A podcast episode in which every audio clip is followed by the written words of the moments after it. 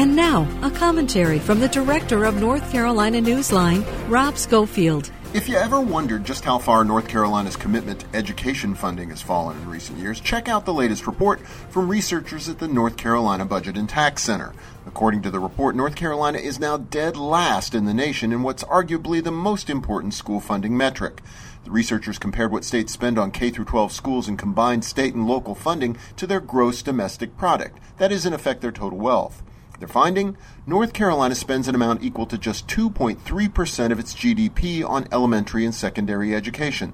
That's the lowest number in the country. Even states like South Carolina and Mississippi do much better. And these cheapskate figures come even as the state has enacted multiple tax cuts on wealthy individuals and profitable corporations and ignored a Supreme Court ruling that ordered lawmakers to do better. The bottom line North Carolina is a wealthy state. But tragically, state lawmakers treat our children like residents of a third world country. For NC Newsline, I'm Rob Schofield.